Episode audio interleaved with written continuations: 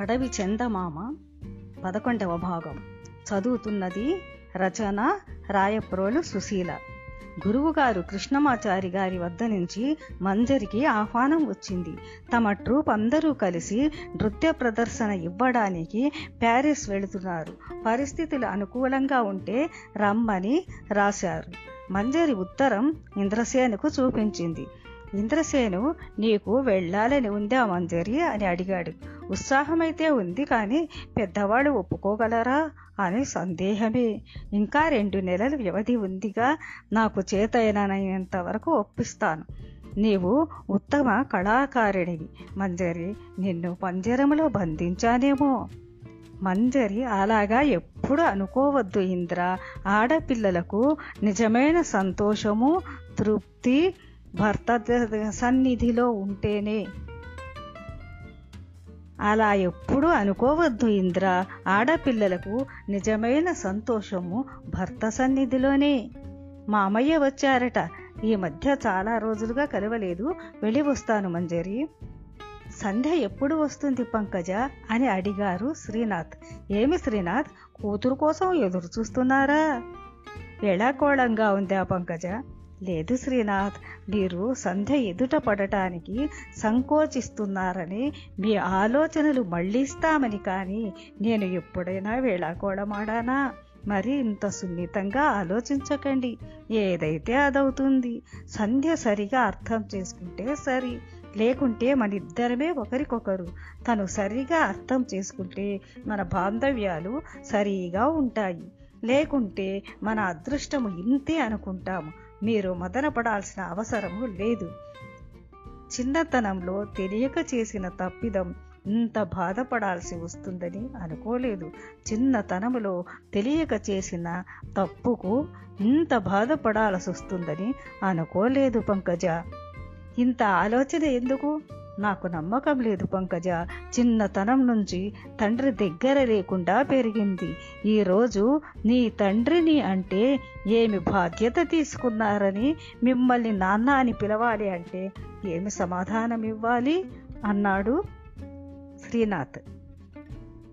ఇక ఈ విషయమే చర్చ వద్దు. ఎలా జరగాలని ఉంటే అలా జరుగుతుంది. మీరు ఏ విధమైన ఆఘాయిత్యం చేసుకోనని మాట ఇవ్వాలి. నాకు దూరంగా వెళ్ళకూడదు. సంధ్యకు ఇంద్రసేన మాట అంటే గురి. అతనికి విలువ ఇస్తుంది. అతని మాట వింటుంది. ఇంద్రసేన్ మామయ్య రమ్మన్నారు. ఏమి విశేషం? ఇంద్రసేను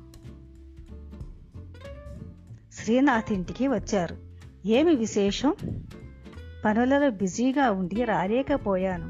సంధ్య ఫోన్ చేసింది అత్తయ్య మీతో మాట్లాడుతానని మాట్లాడిందే? సంధ్య వస్తుందంటే మీ మామయ్య జంకుతూ ఉన్నారు ఇంద్ర. అదేమీ లేదు ఇంద్ర. మీ అత్తయ్య అలా అనుకుంటుంది అంతే.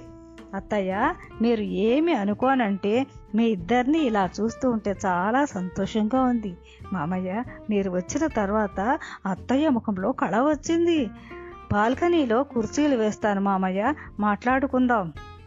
సరే డైనింగ్ టేబుల్ మీద భోజనం సిద్ధంగా ఉంది. కబుర్లలో పడి మరచిపోకుండా వేళకు భోజనం చేయండి.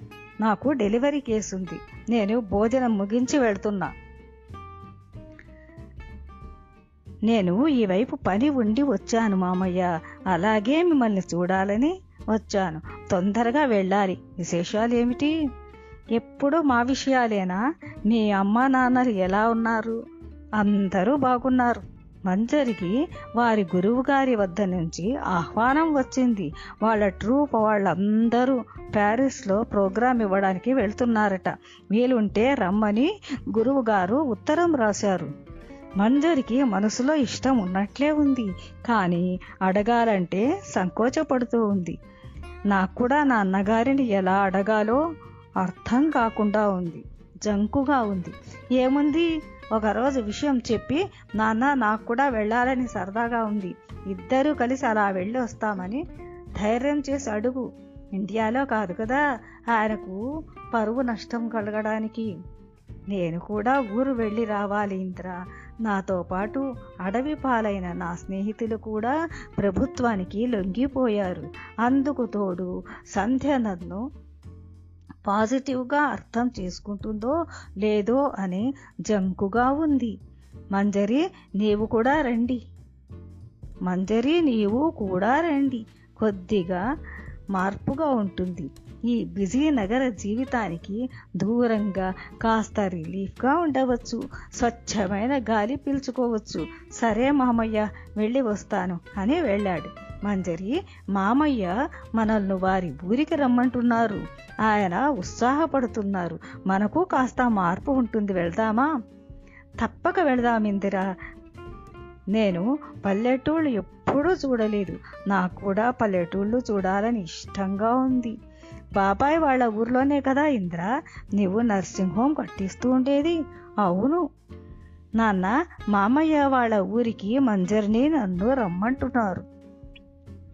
మంజరి కూడా ఎప్పుడూ పల్లెటూళ్ళు చూడలేదట ఉత్సాహపడుతూ ఉంది.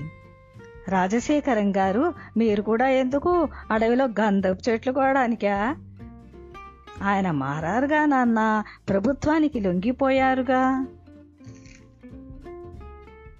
ఆయన మారారని గ్యారెంటీ ఏమిటి?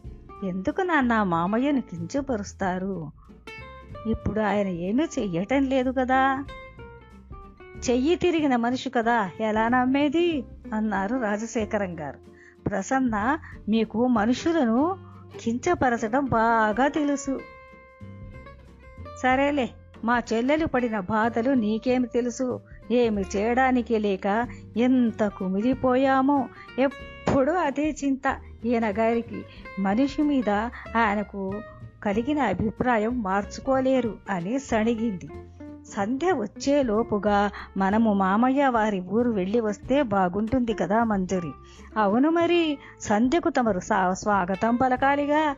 అవును మరి సంధ్యకు తమరు స్వాగతం పలకాలిగా. తను వచ్చేసరికి మామయ్య ఇంట్లో ఉండటానికి సంకోచపడుతున్నారు. మనల్ని వారి ఊరికి రమ్మంటున్నారు. వెళ్ళి వారం రోజులుండి వచ్చేద్దాం.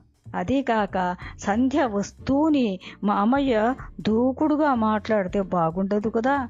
అదీకాక సంధ్య వస్తూని మామయ్యను దూకుడుగా మాట్లాడితే బాగుండదు కదా. మామయ్య చిన్నబుచ్చుకుంటారు. నిజమే ఇంద్ర నాకు కూడా అదే అనిపిస్తూ ఉంది అత్తయ్య మీరు కూడా రాకూడదు. మీ అత్తారింటికి అవును ఇంద్ర మీ మామయ్య కూడా రమ్మంటున్నారు. నాకు కూడా రావాలనిపిస్తుంది. అందరం కలిసి వెళ్దాం. మీ మామయ్య ముందే వెళ్ళి అన్ని ఏర్పాట్లు చేసి వచ్చారు. ఎల్లుండే మన ప్రయాణం. పంకజ అమ్మ తర్వాత యజమానురాలివి నీవు. అమ్మ తిరిగిన ఇంట్లో నీవు తిరుగుతూ ఉంటే చూడాలని చాలా ఆశగా ఉంది అన్నారు శ్రీనాథ్. పంకజ నర్సింగ్ హోమ్ బాధ్యత జూనియర్ డాక్టర్కు అప్పగించి శ్రీనాథ్ వెంట బయలుదేరింది. పంకజకు మనసులో ఏదో ఆనందం. మేఘాలలో తేలిపోయినటువంటి మధుర భావన. శ్రీనాథ్ అంతకు మించి రెట్టింపు ఉత్సాహంతో ఉన్నారు.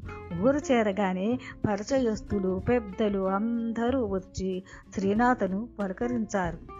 శ్రీనాథ్ వారితో కలివిడిగా మాట్లాడుతూ ఉన్నారు. మంజరి ఇంద్ర వారిని చూసి ఆశ్చర్యపోయారు.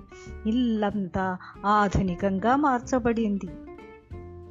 ఏనాటికైనా పంకజతో సొంత ఊరిలో కలిసి ఉండాలని ఇంటి పక్కనే అనువుగా డిస్పెన్సరీ కట్టించాడు శ్రీనాథ్. పల్లెలో ఉన్న వారం రోజులు ఆనందంగా గడిచిపోయింది. సంధ్య వచ్చే సమయం మంజరి ప్యారిస్కు వెళ్ళే సమయం దగ్గర పడుతూ ఉంది. మంజరి ఇంద్ర హైదరాబాదు బయలుదేరారు. శ్రీనాథ్ పనులు ఉన్నాయని అక్కడే ఆగిపోయాడు.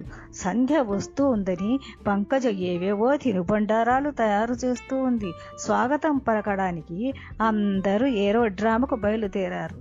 సంధ్యావంశీ కబుర్లు చెబుతూ ఉంటే పంకజకు ముచ్చటగా ఉంది. శ్రీనాథ్ కూడా ఉండి ఉంటే బాగుండేదని తలిచింది. మంజరి ప్యారిస్ టూర్ గురించి ఇంద్ర ప్రసన్నతో సంప్రదించాడు. ఈ కాలంలో పర్వాలేదులే ఇంద్ర. అమ్మాయి ప్రతిభను మనము గుర్తించాలి. నాకు సమ్మతమే.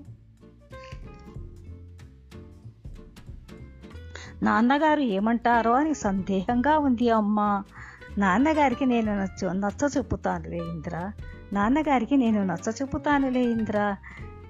మనకు ఒక అమ్మాయి ఉంటే అడ్డు పెట్టేవారమా అన్నారు రాజశేఖరం గారు. ఆయనకు మంజరి అంటే చాలా సద్భావం.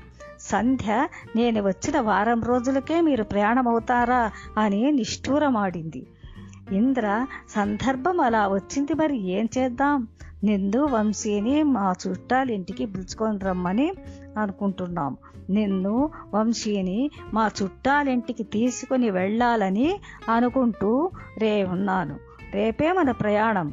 శ్రీనాథ్కు తనతో పాటు వంశీ సంధ్యను కూడా పల్లెటూరుకి వస్తున్నట్టు తెలిపాడు. శ్రీనాథ్ వారి రాక కోసం ఆనందంగా అన్ని ఏర్పాట్లు చేస్తున్నాడు. ఎలాగైనా శ్రీనాథ్కు సంధ్యతో అనుబంధం ఏర్పరచాలని వారిద్దరిని కలపాలని ఇంద్రసేను తాపత్రయపడుతూ ఉన్నాడు. శ్రీనాథ్కు సంధ్య మనసులో తండ్రి స్థానం ఏర్పరచాలని ఇంద్రకు ఆరాటం సశేషం.